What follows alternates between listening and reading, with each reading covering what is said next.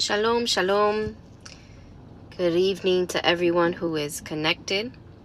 Thank you for everyone who is joining. This is Pastor Evelyn from In One Spirit Church in the Hialeah area.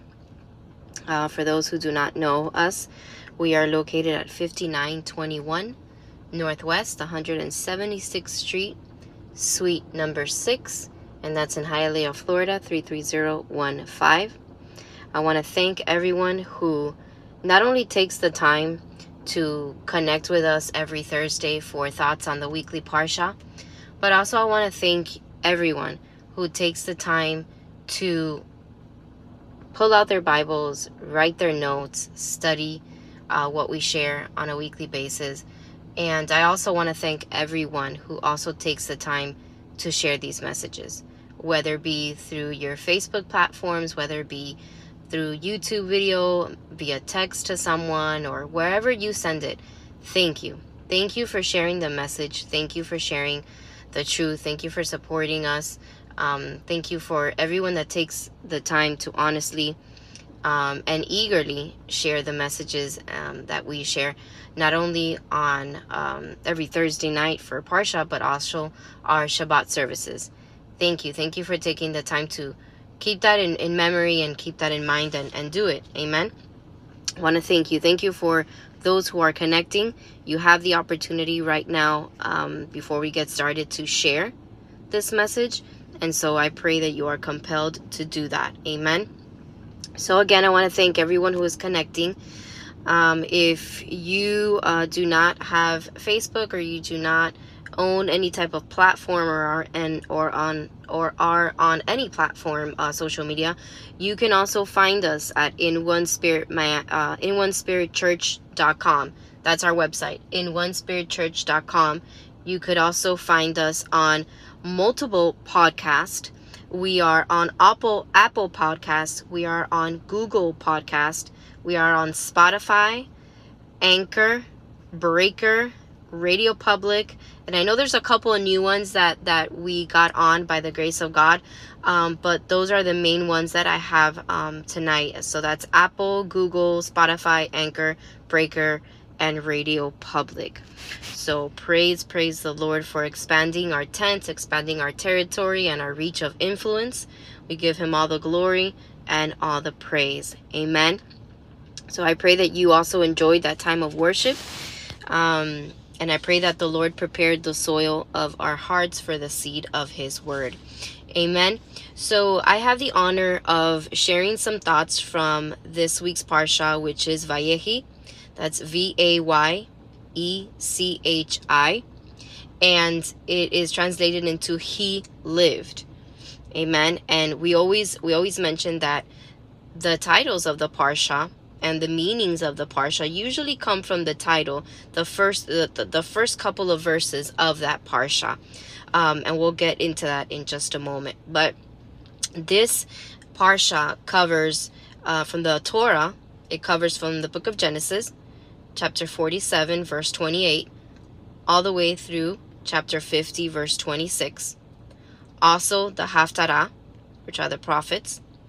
Um, it is First Kings chapter 2, verse 1 through 12.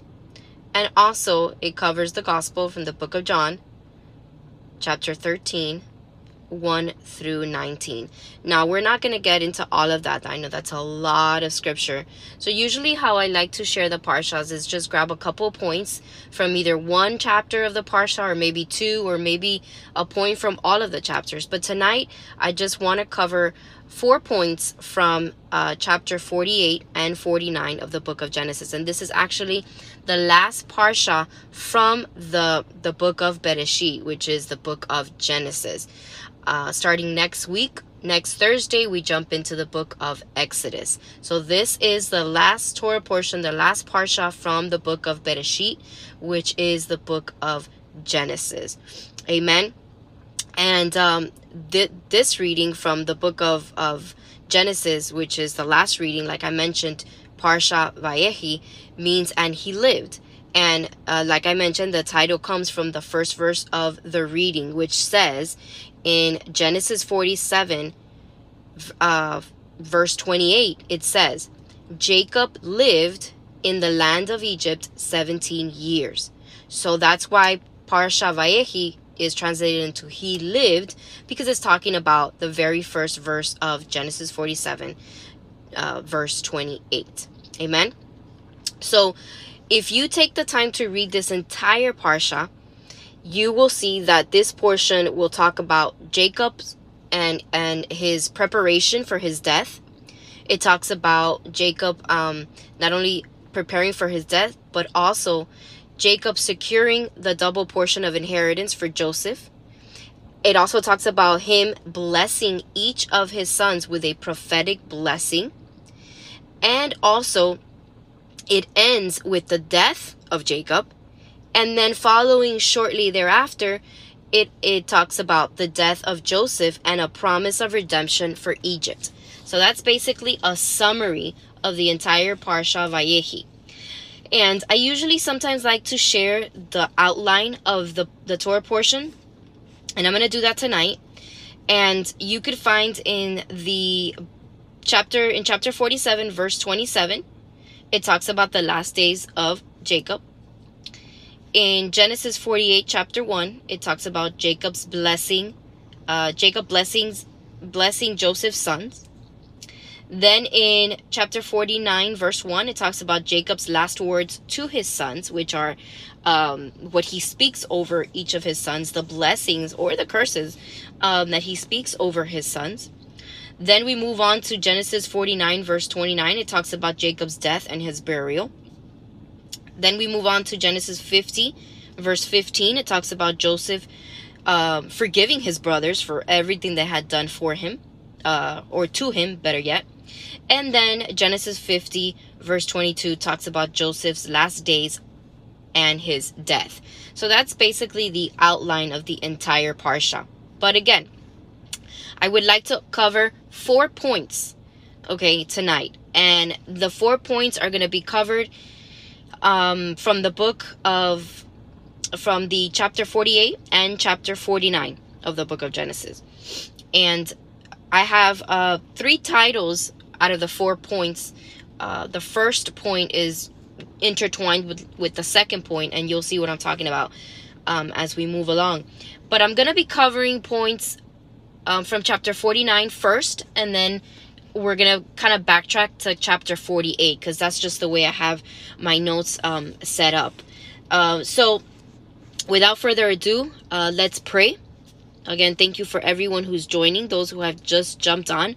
I'm going to ask you to go ahead and share. Amen. Share the the teaching to everyone you know. Let it be a blessing to everyone you know. Amen.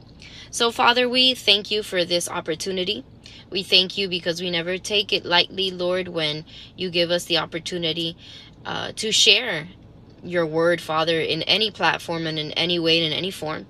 We thank you for your Holy Spirit we thank you for your Torah, which is the book of instructions for each and every one of us. We thank you for the principles that we're able to pull from every parsha we study, Father. We pray that not your not our will be done, but your will be done in this time of study. We pray, Father God, that it not be words of men, but be words that come straight from your heart. And we pray that this teaching can reach many people, Father. Maybe not connected at this very moment, but maybe at another moment they would just bump into this teaching, Father, and I pray that you would either teach them or minister to them or do what you have to do through this teaching, Father. We give this time to you.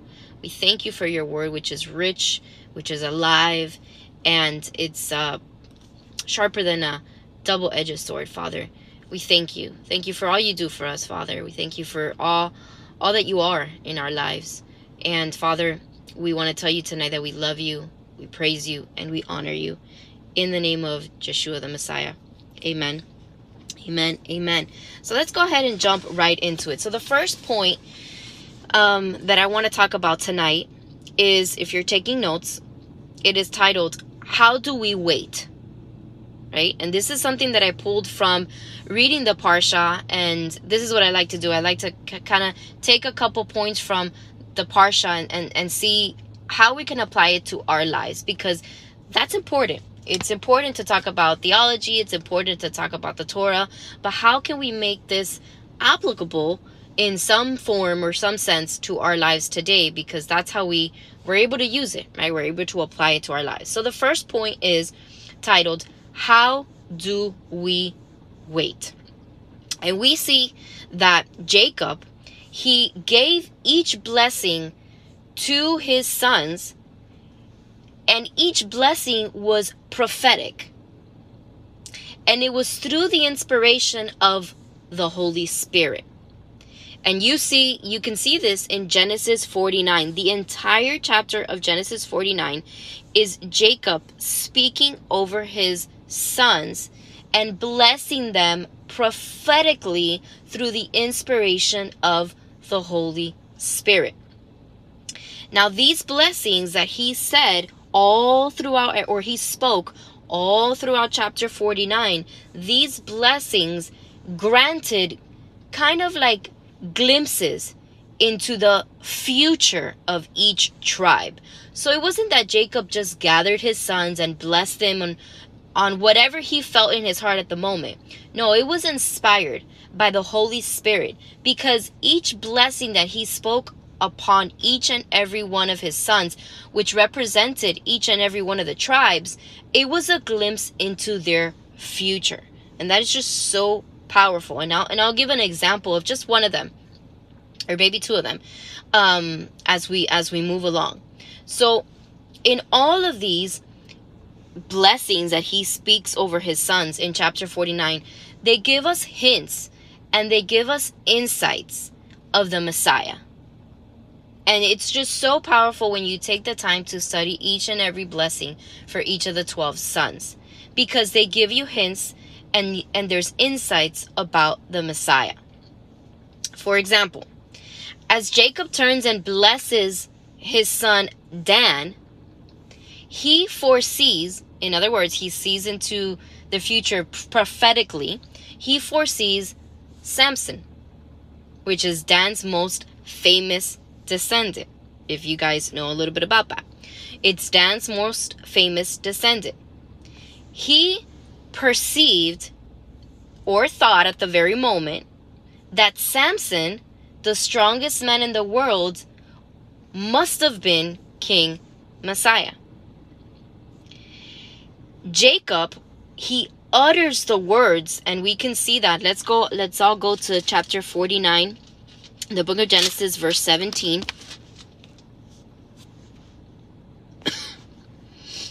I'll give a moment for everyone to get there. Jacob, here in verse 17 of chapter 49, he utters these words. He says, Then, well, actually, let's start from verse 16. So that's Genesis 49. Let's start in verse 16. He says, Dan will judge his people as one of the tribes of Israel. Let Dan be a serpent beside a road a viper beside a path who strikes a horse's heels so that its rider falls backward. For your salvation I wait, Adonai. So we see that Jacob utters these words Dan shall judge his people as one of the tribes of Israel. He declares this, he speaks this. But after he says that, there's an interruption. I don't know if you noticed that. There's an interruption between verse between the the ending of verse 17 and the beginning of verse 18. There's an interruption and it says, "For your salvation I wait, O Adonai." This is so powerful because Jacob says, "For your salvation I wait, O Adonai." Now, for those who have studied with us in the past have known that we we've mentioned that Yeshua's name means salvation. Yeshua's name means salvation.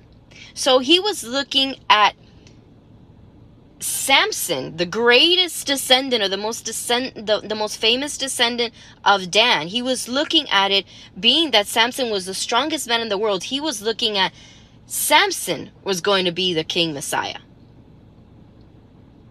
But we see here that when he utters those words in verse 18 of chapter 49, he's actually uttering Yeshua. Because he's saying, For your salvation, I wait, O Adonai. And whose name is salvation? Joshua. So without him knowing, he's not mentioning Samson. He's mentioning Yeshua. Now, there are sages that understood this proclamation that Jacob did. The, the sages understood this proclamation to reflect his longing for Messiah. So he so Jacob while he was uttering this verse which which is for your salvation I wait O Adonai sages understand this this as Jacob longing for the Messiah, the true judge of Israel, which we already know is Yeshua. It's not Samson, it's not the greatest famous descendant of Dan, right? And and there's observant Jews that pray a specific prayer or a specific blessing, better yet. They they pray a specific blessing 3 times a day.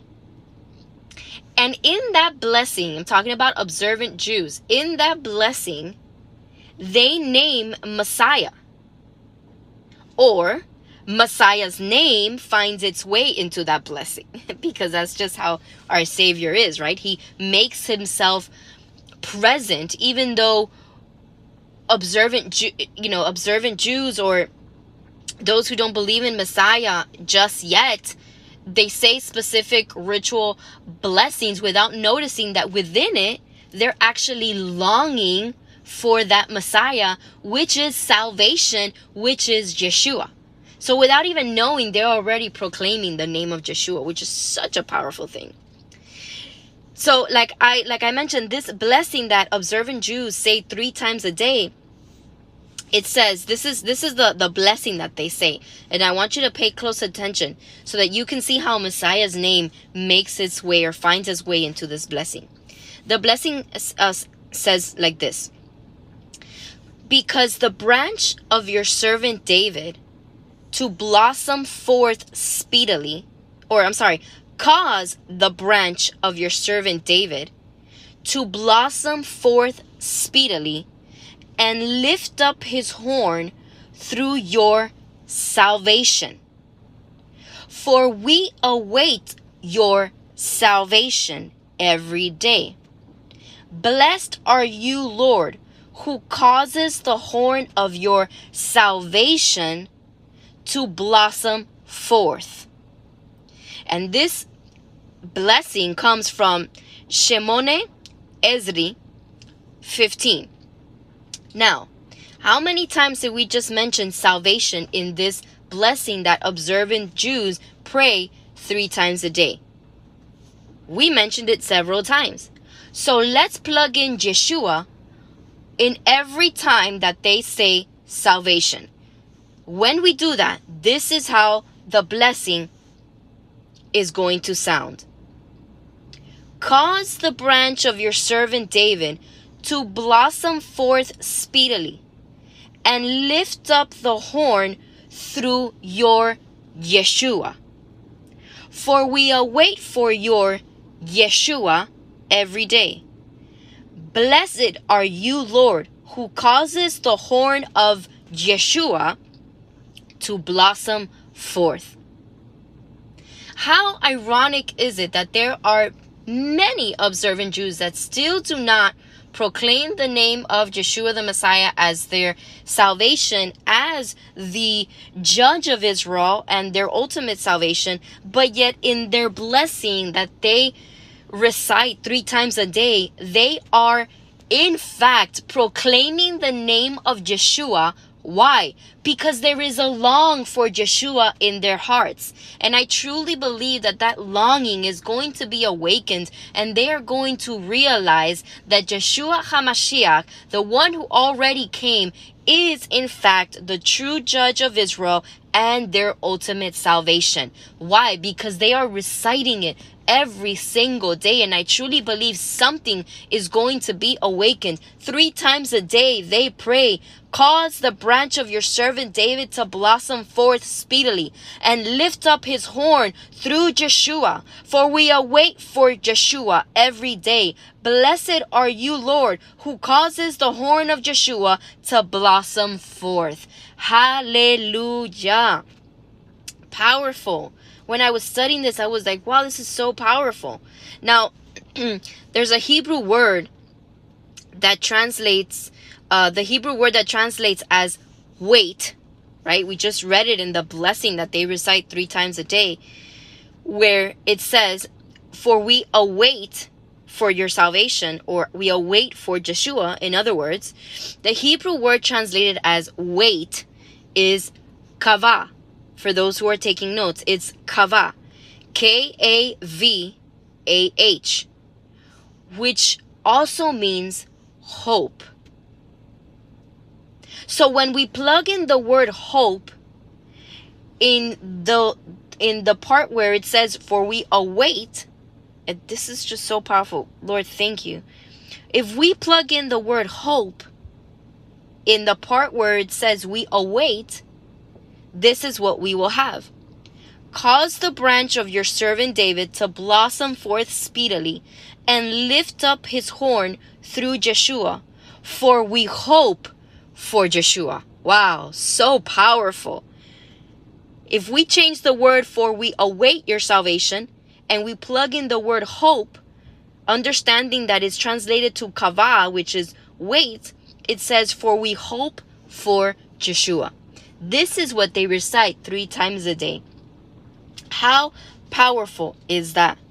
So, in that sense, Jacob is saying, I hope for Yeshua he's also in a in a in a sense saying Messiah is the hope of Israel. Or we wait for Yeshua, or we hope for Yeshua, or our hope is in Yeshua, or he is our hope of salvation. Hallelujah. So I titled the first point is how do we wait? Right? Because we should not consider for those who have already placed their trust and their hope in Messiah Yeshua, we should not consider waiting for his return as something passive. And I know there's a lot of believers that are waiting for his return in a very passive manner. We can't, as believers, we can't be waiting for his return like we would wait for a bus to come to a bus stop where we just sit down and just wait. This is not how we should be waiting. That's why the title of this first point is How Do We Wait? Or How Are We Waiting? Or How Are We Hoping? Kava.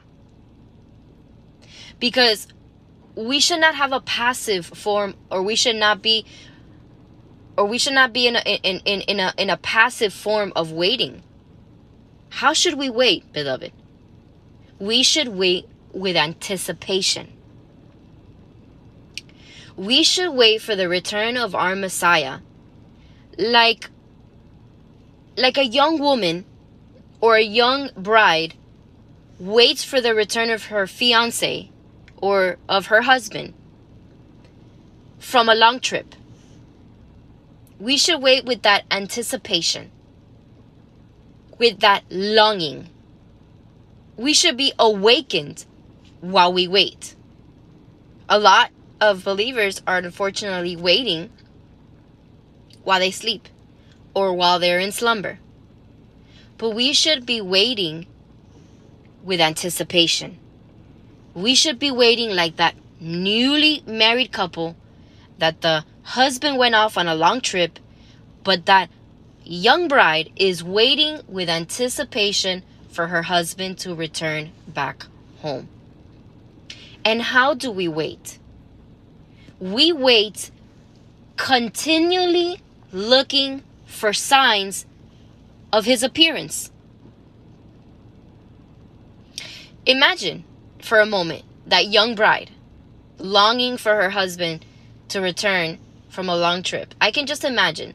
If you have any type of imagination, you can just imagine her co- going to the window, looking to see if he's if, if he's there, if or if he's walking towards the house, or looking out the window to see if he's standing at the door, or maybe looking at her phone to see if he sent her a message that I'm on my way or something like that. She's looking for him.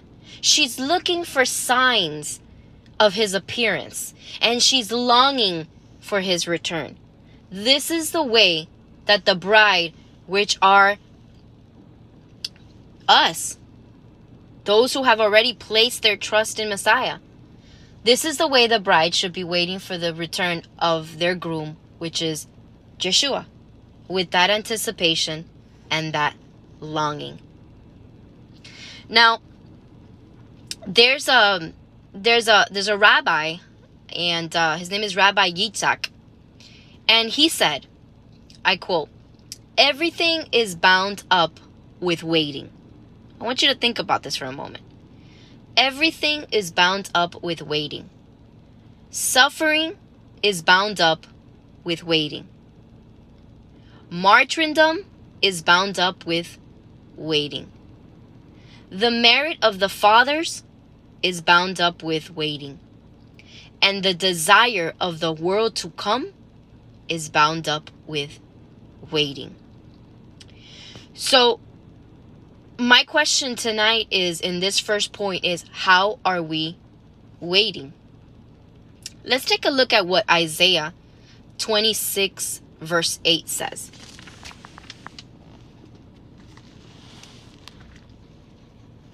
Isaiah 26, verse 8. It says, You keep in perfect peace one whose mind is stayed on you, because he trusts in you. Trust in Adonai forever, for the Lord Adonai is a rock of ages. Actually, I'm sorry, that's Isaiah Isaiah 26 3. We want to read Isaiah 26 8. Well, that was a good verse to read, anyways, right? All right.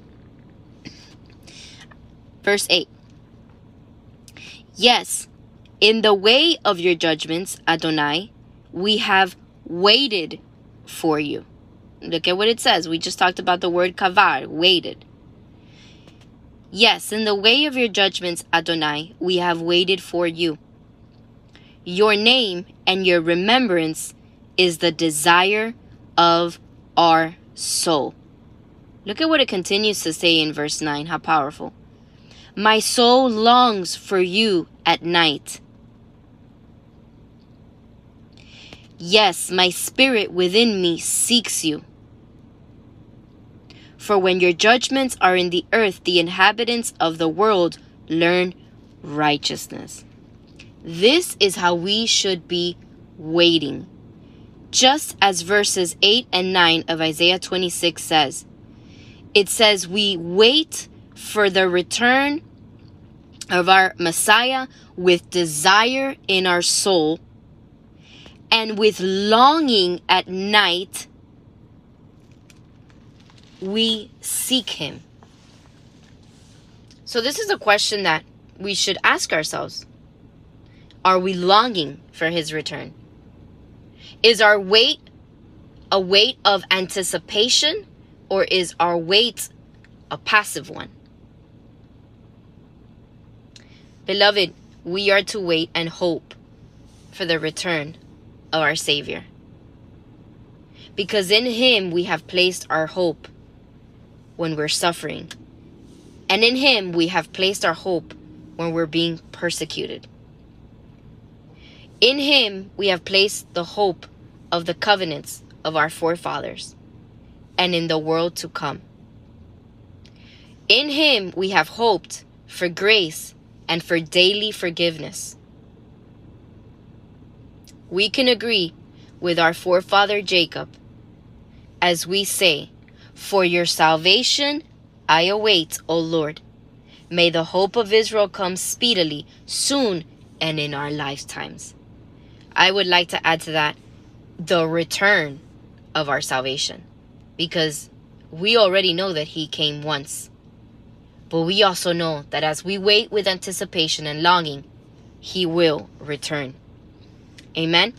This takes us to our second point, which is as Jacob looked to the future while he was blessing all his sons, which are the tribes, all the tribes of Israel, as he was blessing them in regards to their destinies, he was seeking that Messiah, as we just spoke about. So not only was he blessing them, he was proclaiming Messiah and he was seeking him. But then Jacob continues to bless Judah. We already read a little bit of the blessing that he said upon Dan. And a little a little before Dan, we'll see what he says about Judah, which is powerful. And this is going to be Genesis 49 starting in verse 10. I'll give a minute for, for everyone to go back to that. Genesis 49, starting in verse 10. Now, one thing we need to notice before we, we read that is that although he poured his most lavish blessing over his favorite son, which was Joseph, he nevertheless was prophetically compelled to give the kingship to his son Judah. And I wanted to say that before we jump into read. So he gave the most lavish blessing to Joseph, but he gave kingship to his son Judah. Look at what Genesis 49, starting in verse 10, says The scepter will not pass from Judah, nor the ruler's staff from between his feet, until he to whom it belongs to comes. To him will be the obedience of the peoples. Please pay attention. Binding his foal to the vine, his donkey's colt to the choice vine, he washes his garments in wine, and in the blood of grapes his robe. His eyes are darker than wine, and teeth that are whiter than milk. So as Jacob blesses his son Judah, he is prophesying here again. We saw him prophesying as he was blessing Dan in verse 16. But now we see him also, just before he did that with Dan, we see him blessing Judah, but prophesying over him. He says, His ties, he ties his foals, his foal to the vine, and his donkey's colt to the choice vine. Now, there's perspective from different rabbis that whenever someone mentions a donkey, they evoke the prophecy of Jerusalem's, Jerusalem's king coming with salvation, humble, and mounted on a donkey. So, as he is, as Jacob is blessing Judah, and he is prophetically speaking to the destiny of this tribe, he is saying he ties his foal to the vine and his donkey, colt, to the choice vine. Now, any mention of that, any mention of a donkey, mentions Jerusalem's Jerusalem's king coming. Let's look at what Zechariah 9 9 says. How interesting is that? Zechariah 9 9. It says, Rejoice greatly, daughter of Zion. Shout, daughter of Jerusalem. Behold, your king is coming to you, a righteous one bringing salvation. He is lowly, riding on a donkey, on a colt, the foal of a donkey. I will banish chariots from Ephraim and horses from Jerusalem and the water and, and the war bow will be broken. He will speak shalom to the nations. His rule will ex- extend from sea to sea, from the river to the ends of the earth. Hallelujah. So when Yeshua enters the city of Jerusalem riding on a donkey, which was prophesied in, in Zechariah, and when Yeshua, Yeshua entered the city of Jerusalem, he fulfilled that prophecy that we saw in Zechariah 9 9. As he declares, I am he to whom the prophet referred. What prophet? This what we just read in Zechariah 9 9. This was already spoken when Jacob was blessing Judah in Genesis 49, verses 10 through 12. The foal and the donkey's colt of the tribe of Judah speaks about the messianic expectation. It carries Messiah, it carries a connotation of Messiah to Jerusalem. That's what the foal and the donkey's colt of the lion of the tribe of the tribe of Judah alludes. It alludes and it it, it, it points towards the messianic expectation. Now, the choice vine refers to the nation of Israel. So the coal and the donkey refers to Messiah, and the choice vine refers to the nation of Israel. The Messiah tethering his colt to the choice vine means that the messianic salvation is tied to the nation of Israel and for Israel. Wow, praise, praise Yahweh. How powerful is this? This talks about the ingathering of the exiles of Jerusalem at the commencement of the Messianic era, which is bringing together all the tribes. Why? Because the Messiah tethering his colt, which is tying his colt to the choice vine, means that that salvation is tied to the nation of Israel forever. Forever. There is a tie there.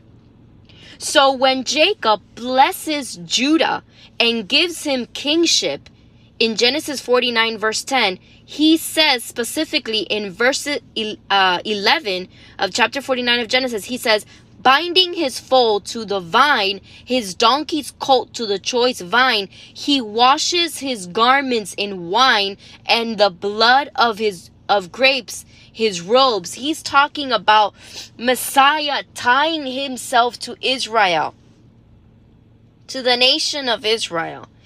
And it's talking about the beginning of that that era where there is an ingathering of the tribes. This is so so powerful.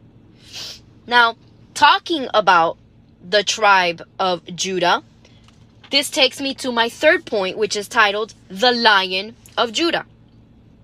This is the third point I want to talk about the Lion of Judah. Now, the Torah predicts a warrior Messiah, and it talks about a warrior Messiah who will bring battle against Israel's enemies. But it also talks about a peaceful Messiah who will bring world peace. And if we go back to Zechariah 9 9, it specifically talks about that. It says in Zechariah, um, let's see, in Zechariah 9 10, it says, I will banish chariots from Ephraim and horses from Jerusalem, and the war and the war bow will be broken, meaning there will be no more war. He will speak shalom to the nations, which is peace, which is wholeness, which is completeness. So we see it also prophesied here in Zechariah that not only does the Torah talk about a warrior Messiah who is coming to end a war, but it also it, it you know, he's coming to end the war and the battle against Israel's enemies, but he's also coming to bring peace.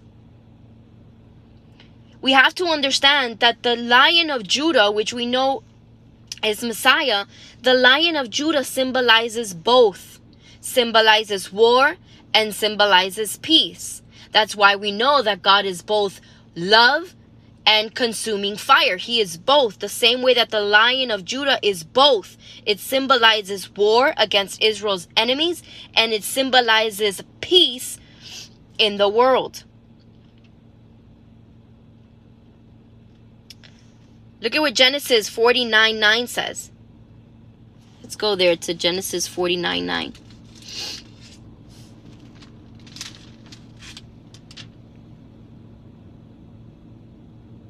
Genesis 49 9. Actually, let's go up to um, verse 8. Genesis 49 8. It says, Judah, so you are. Your brothers will praise you. Your hands will be on your enemy's neck. You see, that's that first part of the Lion of Judah, that warrior Messiah who will bring battle against Israel's enemies. It says, Judah, so you are. Your brothers will praise you. Your hand will be on your enemy's neck. Your father's sons will bow down to you. A lion's cub is Judah. From the prey, my son, you have gone up. He crouches, lies down like a lion or like a lioness. Who would rose him or who would arise to him? In other words, so Jacob here is comparing the future victory and ascension of Judah to a lion resting after a kill. So he's com- he, he's comparing that. He's comparing the future victory and ascension of Judah to a lion resting after a kill. If you read Genesis 49 8 all the way through 12. He compared Judah's enemies to the lion's slain prey. Wow. We could also find a parallel prophecy in the book of Numbers. Let's go there for a moment. Let's go to book of Numbers chapter 23 verse 24.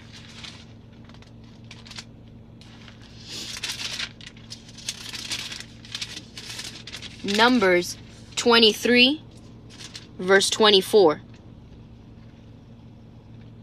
This is a parallel prophecy in the Torah. Look at what it says. The people rise like a lioness, like a lion who does not rest until he eats his prey and drinks and drinks his victim's blood. So, like a sleeping lion, satisfied after the kill, Judah will be at peace. Why? Because the the lion of Judah, Messiah, is both one who is coming to war against the enemies of Israel and one who is coming to bring peace. So, just as there's as surviving animals, that's why at the ending, at the ending of chapter 49, verse 9, it says, Who would uh, arose him? In other words, who will who will confront him? So, just as surviving animals would never dare to rouse the slumbering lion, in other words, confront the slumbering lion, neither will any, any of the surviving nations dare to challenge Judah again. So, they will not dare to challenge Judah again after the slaying, if you will, or after he comes to war against Israel's enemies. Now, Rashi explains the prophecies of the lion as referring to the era of King David and King Solomon. Again, this is their thought because they're not placing their sight on Messiah, the Yeshua, our salvation, our hope. So they're referring to the King David or King Solomon, or to that era. The lion tearing the prey symbolizes King David, who made war on Israel's enemies and subdued them. The lion lying down to rest refers to David's son, King Solomon, who enjoyed an era of peace and prosperity. So that's why Rashi explains the prophecy of the lion as referring to the era of King David, because King David made war on Israel's enemies the first part of the of, of the line of Judah, which is our warring Messiah.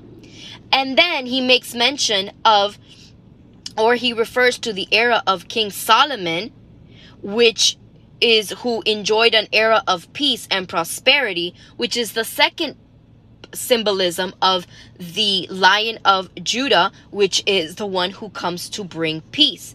Look at what First Kings 425 says. I'll give a moment for all of you to go there. First Kings 425. It says, So Judah and Israel lived in safety, every man under his vine and his fig tree. From Dan, remember we just spoke about that tribe, from Dan even to Beersheba, all the days of Solomon. So it's talking about a man under his vine and under his fig tree. What do they do when, when they when they're under their vine and their fig tree? They're resting. So that's why Rashi explains the era of King Solomon as an era of peace and prosperity. And then in First Kings it talks about so Judah and Israel lived in safety, every man under his vine and his fig tree, meaning every man under an era of peace. This is this is the God we serve. This is the Messiah we serve. The one who will war against our enemies and the one who gives peace all at the same time.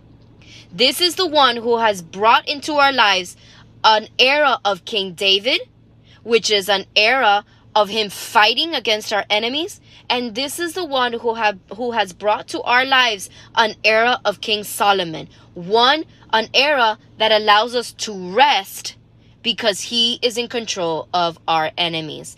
This is the Lion of Judah. This is our King. And I raise a hallelujah because I serve one who not only fights for me, but one who gives me shalom and, ple- and peace and wholeness and completeness after. Hallelujah. So, having said all that, King David and his son Solomon, they prefigure, they're a figure of the wars of Messiah, followed by the peace of the Messianic era.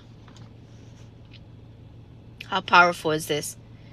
The Messiah, son of David, will defeat the enemies of Israel, and he will usher in an era of peace during which no nation will dare to rise up against Israel.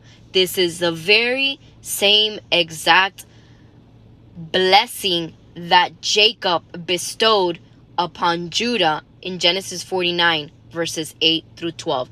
Do you see how everything, and we only went over two of the blessings uh, um, from all of his sons. We went over the blessing of Dan, and we went over the blessing of Judah, and we could see Messiah in, in a perfect picture in both. That is how it is with all the other blessings that he bestows upon his children, all in chapter 49. So, praise, praise, praise the Lord for that. Look at what Revelation 5 5 says. Revelation 5 5 says, Stop weeping. Behold, the lion that is from the tribe of Judah, the root of David, has overcome. Hallelujah. Also, Look at what Amos 3 8 says. I pray you guys are receiving. I know it really spoke to me. Amos 3 8 says, A lion fears nothing, but everything fears the lion. Come on, my people of God. A lion fears nothing, but everything fears the lion. Can I just remind you tonight that there is the, the lion of the tribe of Judah lives in you.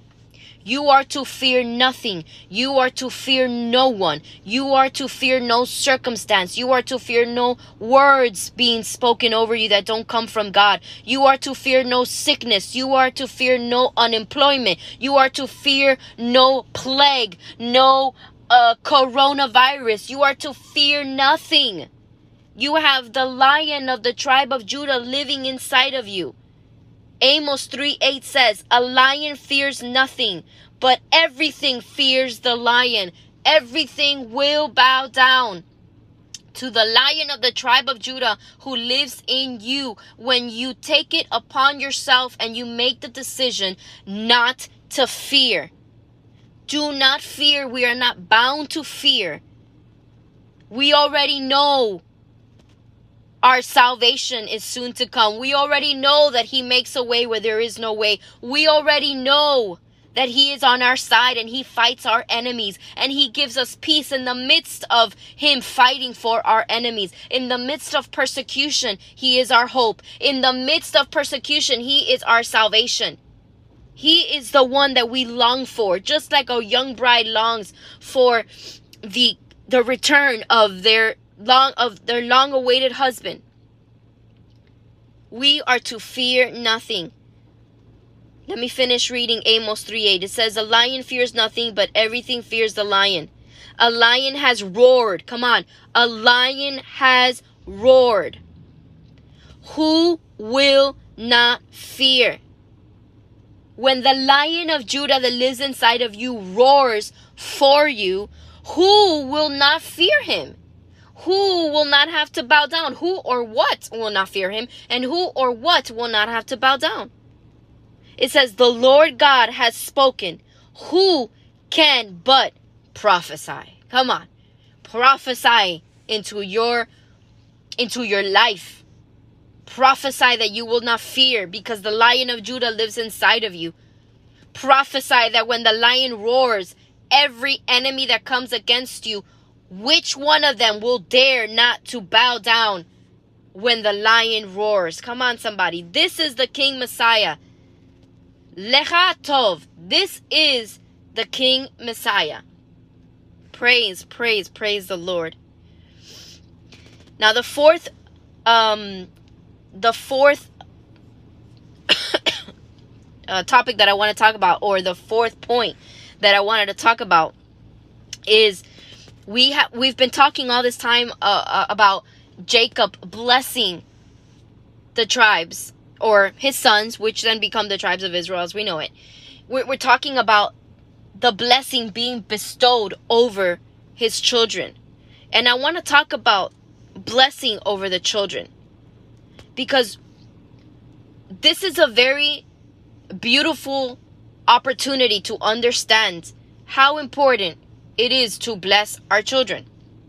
The same way that we saw Jacob right before dying, the importance he, he, he knew the importance of blessing his children before he departed because when you bless them you are speaking destiny into them and this is what i want to finalize with i, I want to finalize with this point because if we can just take a moment to imagine a world where fathers will openly affirm their children by speaking blessings into them.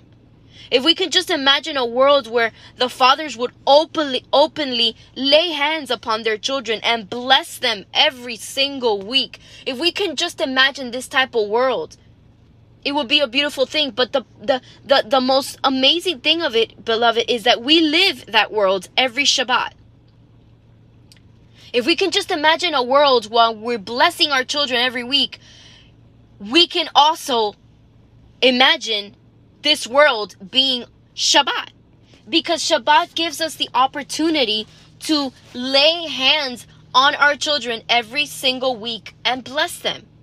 Just like Jacob laid his hands on Joseph's sons. And you can see you can see where that is spoken about in chapter 48 of Genesis. In chapter 48 of Genesis, it talks about the blessings of Ephraim and Manasseh, which are Joseph's sons. So we see Jacob laying hands on Joseph's sons, Ephraim and Manasseh, and he bestowed a blessing upon them. He declared, let's go let's go to chapter 48.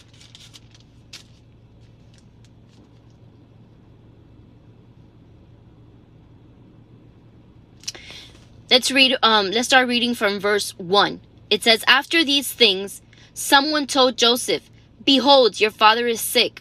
So he took his two sons, Manasseh and Ephraim, with him. When someone told Jacob when someone told Jacob, saying, Behold, your son Joseph has come to you, Israel summoned his strength and sat up in the bed. Then Jacob said to Joseph, El Shaddai appeared to me in Luz, in the land of Canaan, and blessed me. He said to me, I am going to make you fruitful and multiply you and turn you into an assembly of people. And I will give you this land to your seed after you as an everlasting possession.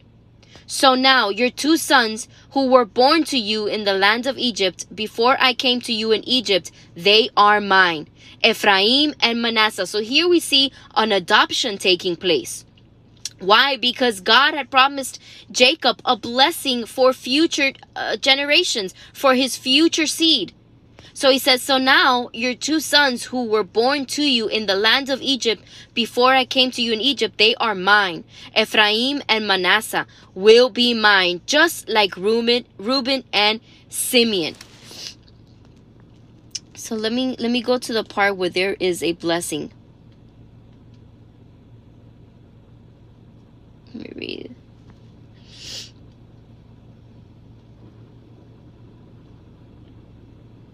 So Jacob laid his hands on um, Ephraim and Manasseh, and he bestowed this blessing, saying, May God make you like Ephraim and Manasseh. So he declared this. He declared that the children of Israel would henceforth bless their children, saying that, saying, May God make you like Ephraim and Manasseh. So this is this is the blessing that we can impart into our children or our sons and there's also a beautiful blessing over the daughters as well this is the blessing we can impart onto our sons every shabbat the same one that jacob bestowed and declared that the children of Israel would bless their children, saying the same thing. May God make you like Ephraim and Manasseh. Now, in Jewish families, on Friday nights, or, or those who observe the Shabbat on Friday nights, while the family is gathered around the Shabbat table, it's a custom that the father lays his hand on his children and blesses them. And that's the blessing that they say. They say, May God make you like Ephraim and Manasseh. Also, to the daughters, he says, May God make you like Sarah, Rebecca, Rachel, and Leah. The father blesses each of the children with these words. And it is a priest and it is a priestly benediction. You can also add to that priestly benediction with your other words of encouragement and blessings. But I wanted to focus on why Jacob said or declared that the children of Israel would bless their own children, saying, May God make you like Ephraim and Manasseh. I wanted to mention why he said that. If we look more closely at the blessing he gave them, we can discover that through this blessing, he's doing what, beloved? When he or us, when we place our hands over our sons and our, and our daughters, and we declare over our sons, may God make you like Ephraim and Manasseh, which is the same thing that Jacob declared that the sons of Israel will do in their generation, what was he doing? Why was he saying this? He was saying this blessing because he was transferring the Abrahamic covenant and he was transferring the promises to Joseph's sons. I was looking I was looking through chapter 48 for that blessing um but for the sake of time I'm not able to find the exact verse, but I encourage you to go and read the whole chapter 48. You're going to see this blessing. So when he was doing that, or he was declaring that the children of Israel will also bless their children this way, he was transferring the Abrahamic covenant and he was transferring the promises to Joseph's sons. Just as Jacob had received this same blessing from his father Isaac, who received it from Abraham. He passes it on now to Ephraim and Manasseh. So I, I think I found the verse here while I was reading. It's, Okay, let's read chapter 48 of verse Genesis, starting in verse 15. There it is. That's the blessing. Okay, chapter 48, verses 15 says Then he blessed Joseph and said, The God before whom my fathers Abraham and Isaac walked. You see, he's transferring what he received from his forefathers. The God before whom my fathers Abraham and Isaac walked, the God who has shepherded me throughout my life to this day, the angel who redeems me from all evil. Come on, we've been talking about the angel of the Lord for the past couple of weeks. It continues to say, May he bless the boys. Ephraim and Manasseh. May he bless the boys, and may they be called by my name, and by the name of my fathers, Abraham and Isaac. There's that transfer. May they multiply to be a multitude in the midst of the land. Hallelujah. So when Jacob asks that his name and the names of his fathers may live on to the boys, in other words, may, when he asks that this transfer may live on into the future generations, he's asking that they walk in the same blessing and in the same covenant relationship that God bestowed upon the patriarchs. So you can just imagine what you're transferring over to your sons on Shabbat when the father is openly um when he openly places his hands over his sons and he prays over them, may God make you like Ephraim and Manasseh. What are the fathers doing when they do that? When they place their hands and they speak that blessing over them? They are actually praying may the may my son have that relationship that covenant relationship that god bestowed upon the patriarchs. This is what you are bestowing upon your sons. This is the blessing that you are declaring over your sons. The blessing of the covenant relationship that god bestowed upon the patriarchs or our forefathers. What a blessing to be even able to, to have that ability to do that. So essentially, this blessing is equivalent, beloved, as to saying, May God make you like Abraham, Isaac, and Jacob. Because remember, there was a transfer. So when you say, May God make you like Ephraim and Manasseh over your sons, you're saying, May God make you like Abraham, Isaac, and Jacob. Whoa. How powerful is that? We're actually, the actual blessing in view is the blessing that Jacob spoke over the boys, saying, in other words, may God make you like Abraham, Isaac, and Jacob.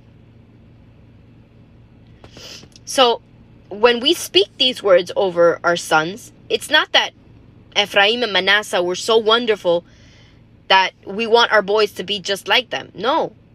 What we're saying is that we want our boys to be blessed. We want our boys to be blessed with the same blessing they received from Jacob. We want them to be reckoned part of the covenant and part of the blessing that God bestowed upon Abraham, Isaac, and Jacob. This is what we're declaring over them. When we bless our sons to be like Ephraim and Manasseh, we are asking for their inclusion into the Abrahamic legacy of covenant and blessing. That is the most powerful legacy you can leave your children. Besides money, besides home, besides anything, the most powerful legacy you can leave your children is the inclusion of the Abrahamic legacy of covenant over their lives. And in the same way, when we pray and bless our daughters, saying, May God make you like Sarah, Rebecca, Rachel, and Leah, you are blessing them with the matriarch with, with the with the blessing of the matriarchs. So you're blessing your sons with the legacy of the patriarchs, and then you're blessing your daughters with the blessing of the matriarchs. So we have a better glimpse of why we say these prayers over our children? Why is Jacob blessing his sons? Why is he speaking legacy into their lives?